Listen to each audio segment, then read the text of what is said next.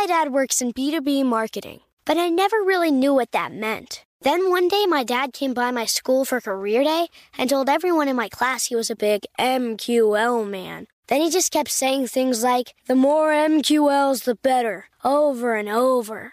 My friends still laugh at me to this day. I think it means marketing qualified lead. One thing's for sure I'll be known as the MQL man's kid for the rest of my days. Why couldn't you just be a fireman or a lawyer? Why? You ruined my life, Dad.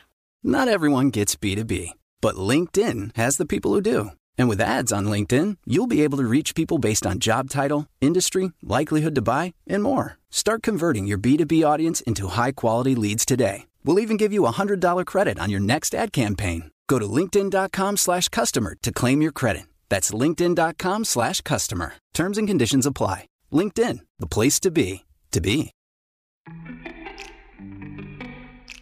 Welcome to Before Breakfast, a production of iHeartRadio. Good morning.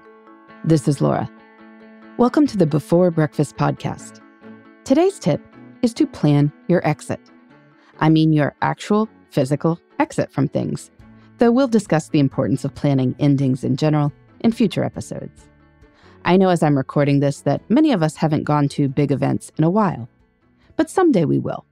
By thinking through the logistics of leaving, you can save yourself all kinds of time. I track my time, and I've realized over the years that I have spent some non zero quantity of time stuck in the parking lot by the Eagles Stadium. A few years ago, on an early May day, my husband and I parked there to run the Broad Street 10 mile race. Afterwards, the reality of many thousands of runners running with us meant that we spent longer trying to leave the parking lot than we did running and we're not that fast. My 10 year old son has asked for Eagles tickets for the past few years for his birthday. Let's just say that you either need to leave at halftime or plan on leaving at least 90 minutes after the event, because otherwise you will go nowhere fast. Or at least you might go nowhere fast, but not if you take before breakfast listener Lisa's advice. Lisa wrote in that when I have a choice at events, I plan my exit. If I'm going to a concert, large event, grocery shopping, I do not take the first available space. I keep driving, noticing the exit signs, and park in a spot that is heading in the right direction and in front of everyone else that will be leaving at the same time. This has saved so much time after events. She's absolutely right, and also right that most of us don't think about this. When we go to big events, we're likely running late. We're eager to find parking, so we take whatever spot we see. We feel excited if it looks like we're relatively close to the venue. We don't even think about the direction of traffic or of heading over to the downside of the parking garage.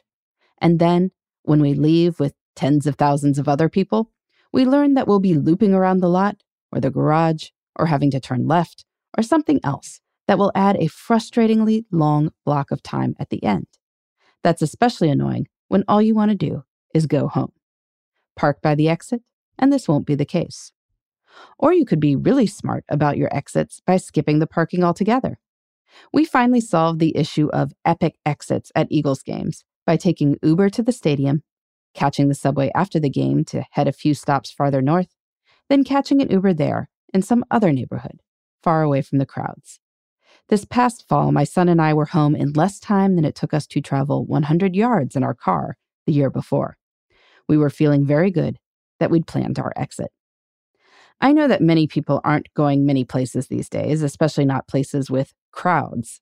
But the next time in the future when you do go somewhere with lots of other people, really think through the exit situation. What choices will enable you to leave quickly? A little thought can save you hours. In the meantime, this is Laura. Thanks for listening, and here's to making the most of our time.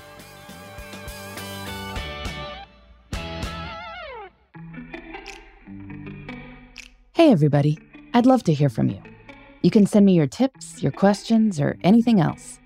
Just connect with me on Twitter, Facebook, and Instagram at Before Breakfast Pod. That's B E, the number four, then breakfast, P O D. You can also shoot me an email at beforebreakfastpodcast at iheartmedia.com. That before breakfast is spelled out with all the letters. Thanks so much. I look forward to staying in touch.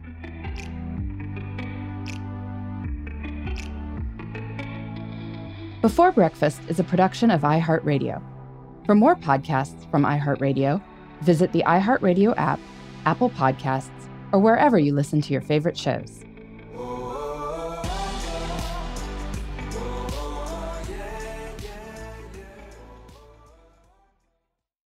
Hey, listeners.